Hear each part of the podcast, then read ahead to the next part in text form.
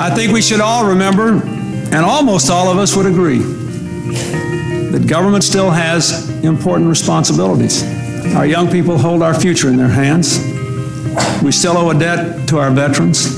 And our senior citizens have made us what we are. Now, my budget cuts a lot, but it protects education, veterans, Social Security, and Medicare.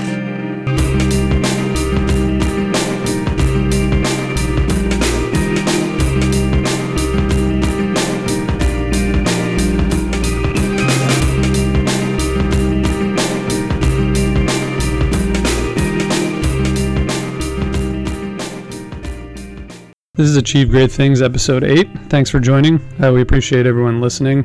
This week, we're interviewing Sean Gibbons, who's the CEO of the Communications Network, which is a leadership organization for nonprofit communications professionals. They do a lot of uh, work on connecting communications leaders to each other, um, a lot of tools and resources and conferences and content and guidance for communications professionals. So, really fits well with what we're talking about on this podcast. He'll go into some detail in the interview about um, what the Communications Network does and what they're up to. And if you haven't heard of it and you're a communications professional, you should absolutely check it out. Um, we hope you're enjoying the podcast. Um, gotten some really good feedback, so please keep it coming. You can reach us at podcast at hattaway.com. So, thanks again for listening and um, enjoy this conversation with Sean Gibbons.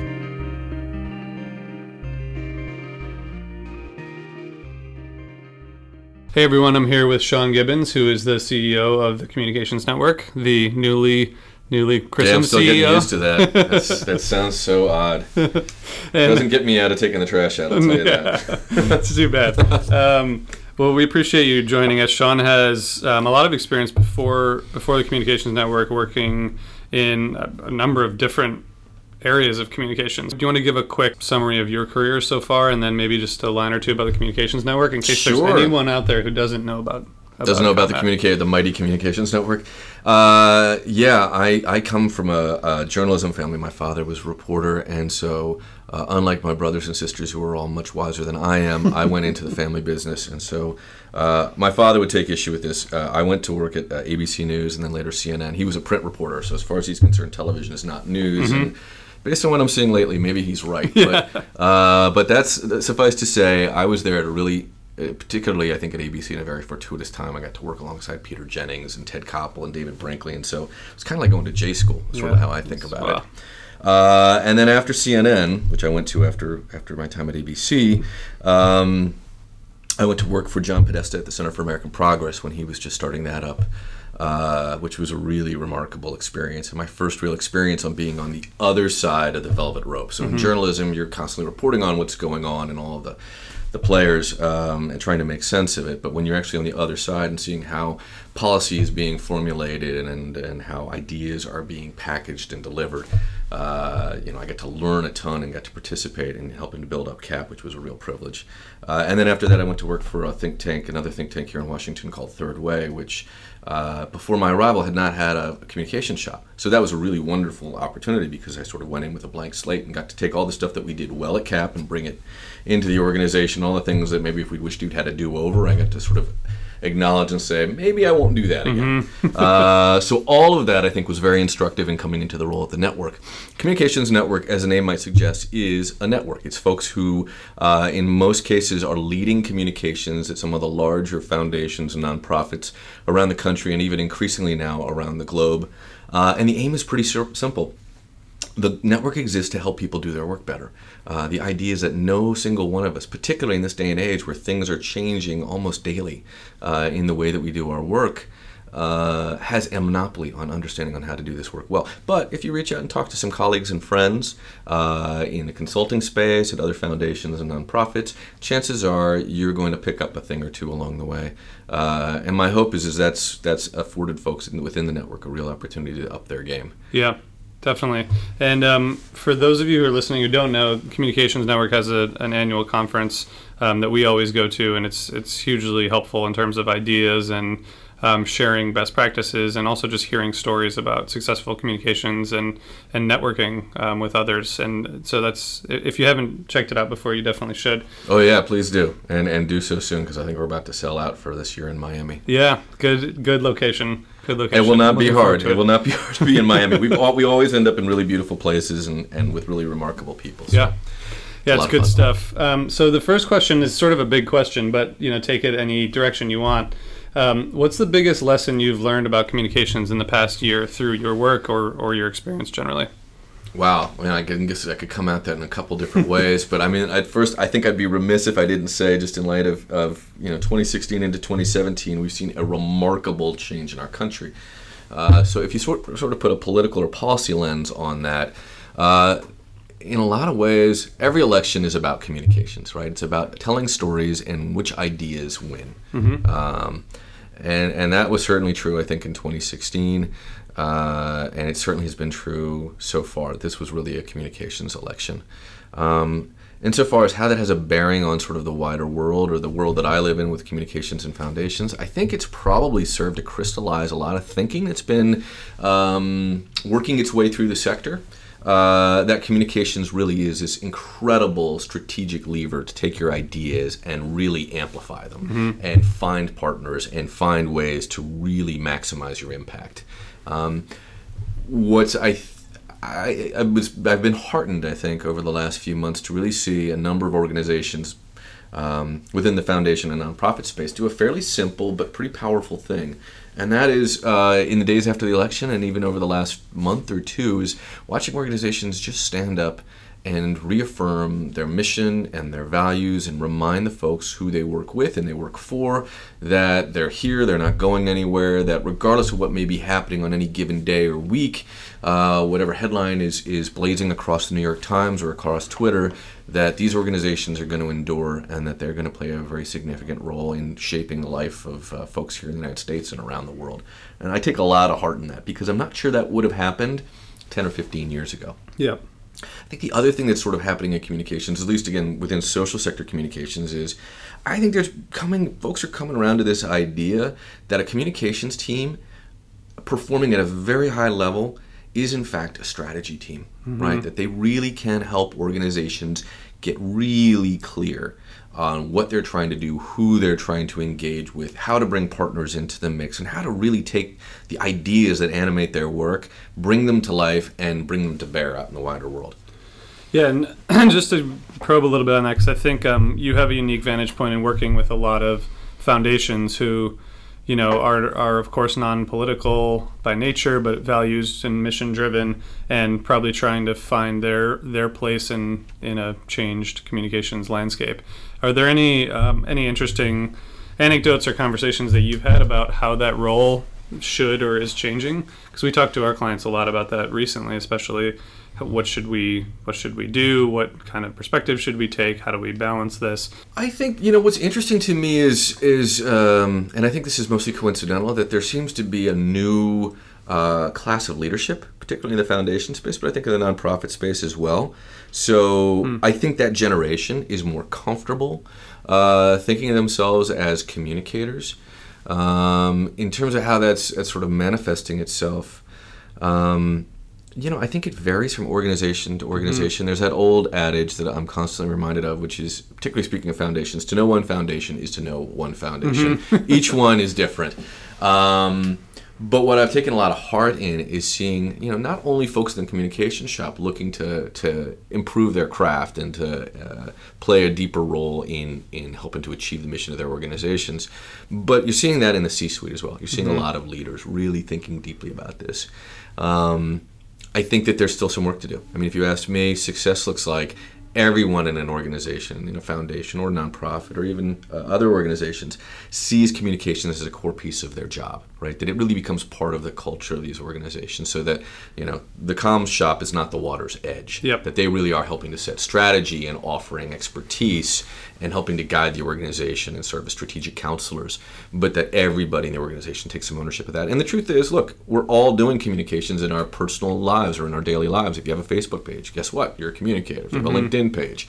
You're shaping your identity, you're sharing ideas and information with people. And obviously, there are some ways to do that that are more effective than others. I think that's where communications professionals can really uh, offer some value. Yeah, it's interesting because I think for for our work with our clients, we often see that it we go in as a communications consultant and it's a communications project and it, and it quickly turns into a strategic project. And part of that is just not getting people in the room and discussing the right questions. Like that, that just doesn't happen a lot of times. Mm-hmm. so that's an interesting um, way that some people are brought along in that way but then some leaders are are naturally attuned to that and i think those end up being more successful sort of communication communicating organizations when the leadership is bought in Well, communications, I mean, at its at, at, at first order of business in communications is listening, right? And why do you listen to learn, right? You want to get smarter, you want to become, and through becoming smarter, hopefully you're going to become more effective. I think it also has sort of the ancillary benefit of creating alignment, mm-hmm. right? That you can make mm-hmm. sure that for a lot of organizations, they sort of think, what should I say about this issue or that issue? And sometimes you sort of forget that actually the first thing you have to do is make sure that everybody in your organization understands where you're going and why you're doing that. And communications, I think, can really help to uh, distill down and help folks across the organization carry a common understanding. Um, and that listening piece is not just inside the organization, which is critical, but even out into the wider world, understanding who you're talking to, where they are, what kinds of things tend to motivate them, so that we've moved beyond demographics. There's a hell of a lot of science, and we'll get to this, I think, in a little fur- further in the conversation. There's a lot of science and data in communications now. It's it's not simply sufficient to say. I'm going to go out and hire an English major who writes nicely and call it a day. That won't do it. I don't know if that ever would do it, but it certainly doesn't do it today. yeah Um, the other thing I would just say is, uh, in terms of, of the increasing importance, and, and the word comes to mind is prominence, but importance is probably the better word, of communications is something that one of my old bosses said. So when I worked for uh, John Podesta at the Center for American Progress, uh, I had the, the good fortune to get to sit in on a few interviews that John did. And on one of, actually, in almost every one, he repeated the same thing. I'm going to paraphrase it. He used to say he uh, John was before founding the Center for American Progress was the chief of staff to President Bill Clinton, and so that's a very interesting job, right? You are literally sort of in many ways the secondary voice for the President of the United States, but you get to observe the White House in a very unique way. And what John used to say was, uh, being the President of the United States comes with many awesome responsibilities and sacred duties, but that none, in his estimation, none was more important than being the communicator in chief. Hmm. Being able to explain to the American people what the U.S. government was doing and why, and doing so in a way that wasn't just about what the president or his administration wanted to say, but finding ways to really make that resonate and make it meaningful with the American people so that there was that clear understanding of what we were doing. That's hmm. a Herculean task, Yeah. by the way. But it seems to me if that's true for the President of the United States, then it's got to be true if you're running a foundation or a nonprofit.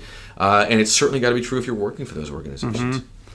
And so, what do you see as sort of big challenges and opportunities based on you know what you've learned and, and where you see the communications field heading? Uh, big challenges. Well, you know, I, I think the single biggest challenge that everybody faces right now is is there's just a proliferation of ideas and information out there. Like we are truly living in the information age. Uh, Nielsen, which measures these things, uh, don't ask me how I could not begin to tell you, but I think there's some math involved and some science.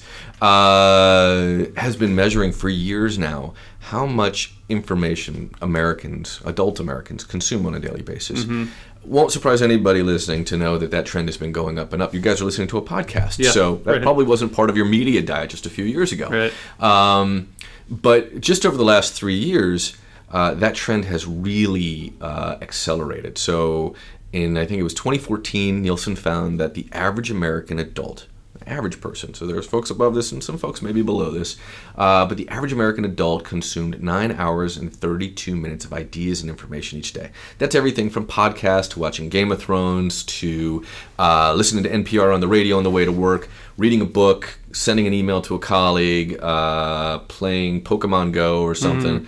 Uh, but all of that, if you add it up together, uh, add it up to about nine hours and 32 minutes a day.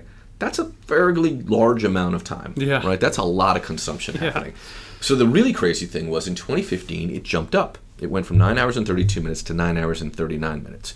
Anybody who does statistics would tell you that a seven minute jump Mm-hmm. across a huge population is a massive and very significant thing. And that that's true. That's a massive and significant thing. But here's the really crazy part. This is the thing that I'm still scratching my head at.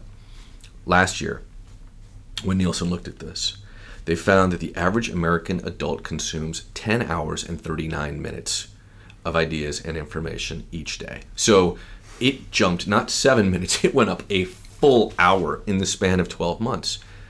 That's That's remarkable. And that means that there is a tremendous opportunity, but obviously some significant challenges to any organization Yeah. to make sure that they're part of that. I mean, I guess one way to think about it, my mom used to always say, and I'm sure yours did too, you know, you are what you eat. Mm-hmm. And so uh, trying to get the ideas and information that really animate these organizations, the foundations and nonprofits that I work with, to get them into the media diet of folks is really critical. Yeah. Because look, at the end of the day, foundations and nonprofits, at their core, they're in the ideas business. They're trying to advance big, bold ideas to transform society or make the world we live in a little bit better. Uh, some of those things are grand and ambitious. Some of those things are modest and meaningful. But the only way that those things are going to come to pass, Yeah. no one's going to be able to do it by themselves. It's really being able to bring people along, and that's where communications is so critical. And so maybe that leads to the opportunities. But what do you see as as opportunities um, for communicators who now we now we know that the challenge is as big as ever in terms of breaking through and, Sure, yeah. and getting and maybe there's an argument to be made that you know we don't need more information or ideas, but there's always room for for good information ideas. So what are the opportunities to help overcome those challenges? I mean, I think the thing that comes immediately to mind is that I, I certainly hope that in 2017 uh, that most folks are regularly finding ways to bring you know data and information and research into their practice.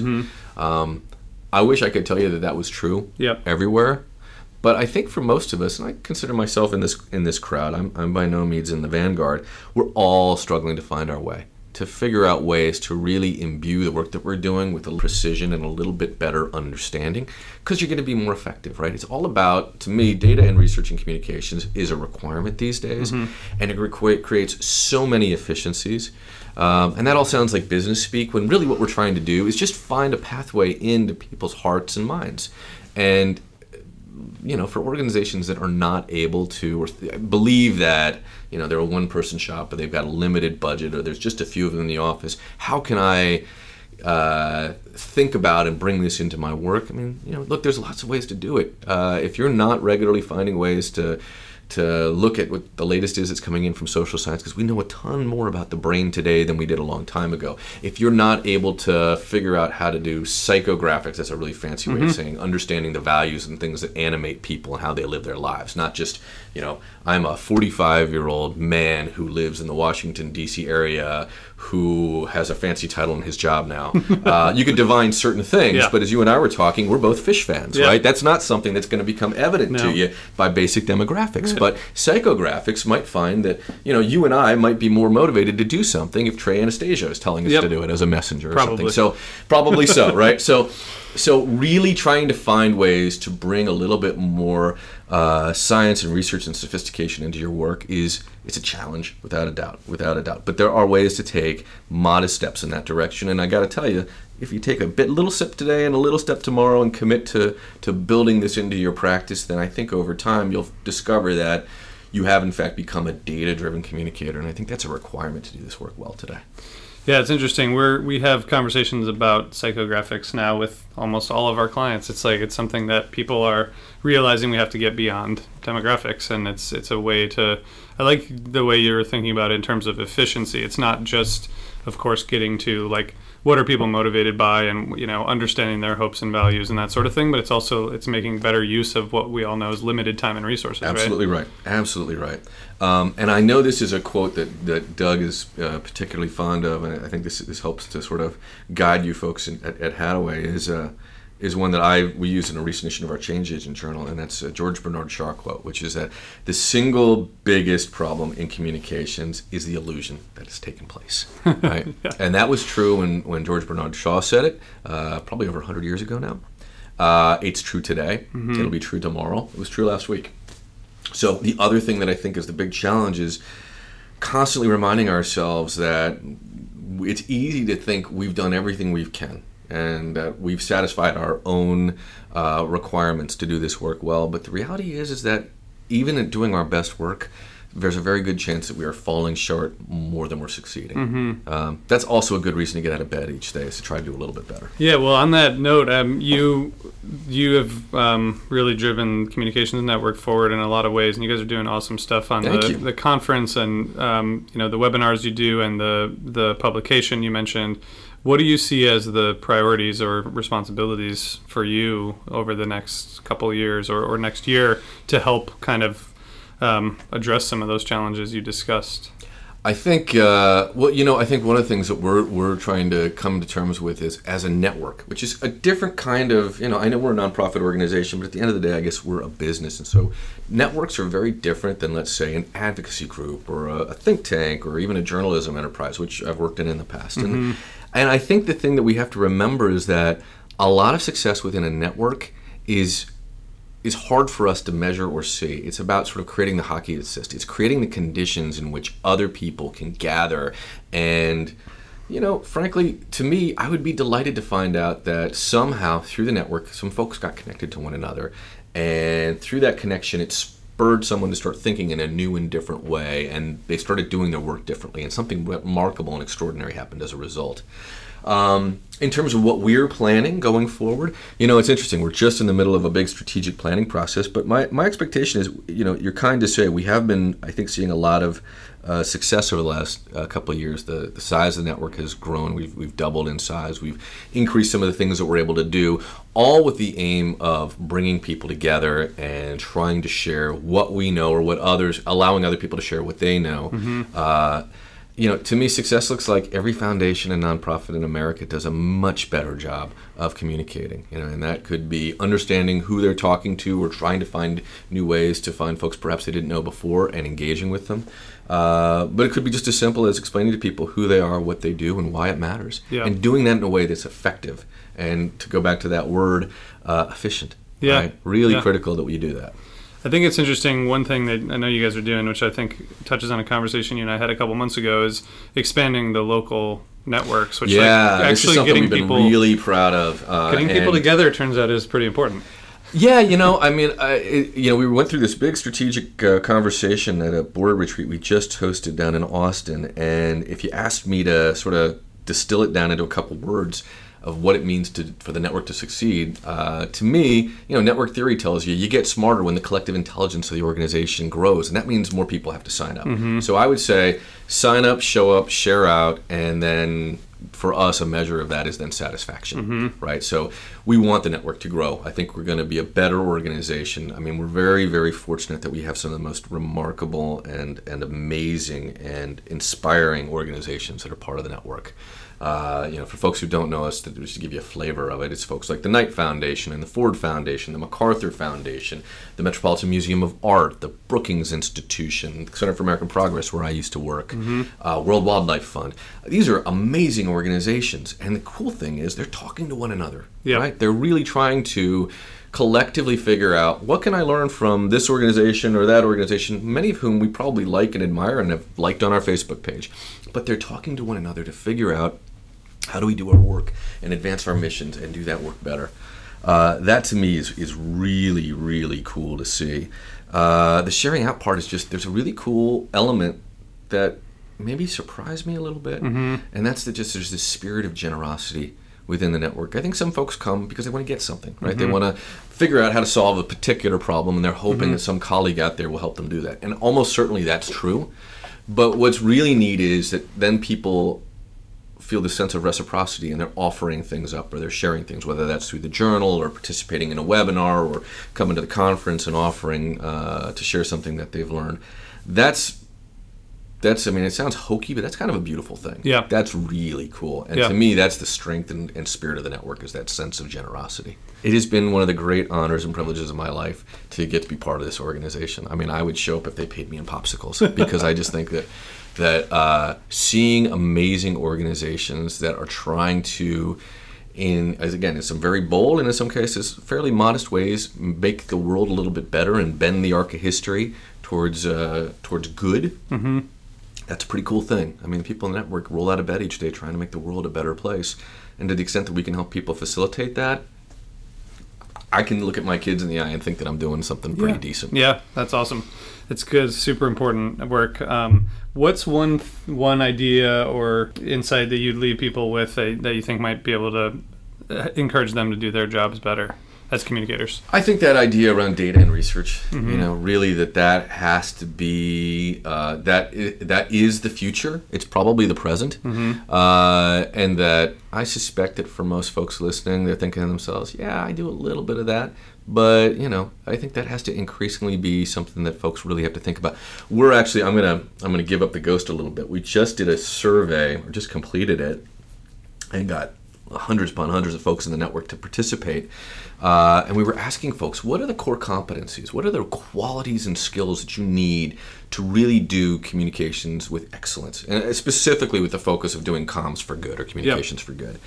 And it won't surprise people to know that, you know, the number one thing that, that folks responded with, and these were folks leading organizations, these were the decision makers at places like Ford or World Wildlife Fund and elsewhere uh, was strategic thinking, mm-hmm. right? That you really need to have strategic thinkers in your organization. Mm-hmm. Uh, if you're the leader of a department, gosh, I hope that's you. Yeah. but you really probably want it to be other folks too, so that you have a bunch of really sharp minds who are able to look around corners and see the future and think about ways to get there. Uh, but what surprised and delighted me was that we also saw folks talking about the importance of emotional intelligence, mm-hmm. which I think, you know, some people think of as a soft skill, but boy, is that critical. And it's particularly critical in communications.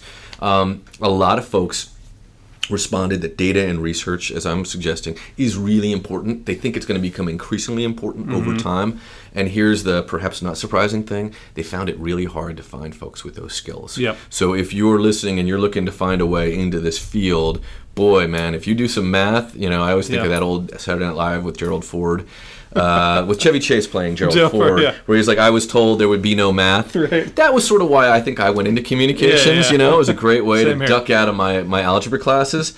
Um, but the reality is that that uh, it found me, and mm-hmm. it's finding all of us. That data and communicate, data and research and communications are really critical. Uh, and the good news is, is that it's becoming easier and easier to, to take some of the insights that you can glean uh, from that stuff and apply it to your work. Yeah, and we'll um, include links to the communications network site. There are some some um, resources there too that, that people can draw from. Um, so last question: What's um what's something as a music fan? What's something you've been listening to Recently. Oh, this is my favorite question. Okay. the thing that I probably had on kind of constant repeat lately would be the new Gary Clark Jr. record. He's a guitar player out of Austin. I discovered him because the board has been going to Austin over the last few years for our retreats, and I was looking for sort of local musicians. Yeah. I, uh, he's remarkable. He just came out with a new record you can find on Spotify called Live in North America. Awesome. Uh, that's awesome. I live with small humans, so I've been listening to the Moana soundtrack an awful lot. Okay. So if you like Hamilton and you like Lin Manuel Miranda, guess what? He did the music for Moana. It's actually quite good. Nice. Uh, a little bit of Kendrick Lamar. Uh, a lot of Tribe Called Quest new record. I'm yeah. again old enough that like yeah. Tribe was my generation, yeah, and so uh, my staff will tell you that I hate Drake. Yeah. There's something about Canadian hip hop that does not commute for me, and I was sort of raised on Q-Tip and Phife, who's sure. unfortunately no longer with us. So the idea, yeah, R.I.P. for Phife. Let's pour some out. Um, the idea that 18 years after their last record, they would come out and deliver to me one of the best hip hop records in the last decade. Yeah. Uh, and that was so prescient. Um, it, just it feels very much of a piece of this moment that we're in. Uh, has been something. It's just a gift I've been really grateful for. What nice. else? Uh, some Bon Iver, the amazing Frank Ocean new mm-hmm. record, Blonde. Apparently it looks like Michael Jackson's Thriller has been in rotation. Don't hate that's me. Always, I'm old. That's always, good. always a good always one. A good idea. Uh, I guess I've been looking after folks who are no longer with us. So Prince's self-titled uh-huh. record. Uh-huh. A good example of what an amazing guitar player he was. Mm-hmm. I'm giving you a lot of things here, and David Bowie's "Hunky Dory." I think awesome. That's probably a good, good. Oh, and "Lemonade" from Beyonce, which is awesome really great. That's record. pretty. That's good. That's a good. That's a good diverse group that everyone should be able to find something in. Something in there. Yeah, I have pretty eclectic taste. Awesome. Well, thank you for um, coming by and sharing your, your insights and having the conversation. Thank you for the opportunity. It was a pleasure to be with you. I'm a big fan of the work you guys do. Thanks again for tuning in to Achieve Great Things. If you like what you hear, subscribe on iTunes and give us a review there. Um, shoot us an email at podcast at hattaway.com if you have thoughts, suggestions, comments. Thank you very much for listening. See you next week. I think we should all remember, and almost all of us would agree, that government still has important responsibilities. Our young people hold our future in their hands. We still owe a debt to our veterans. And our senior citizens have made us what we are.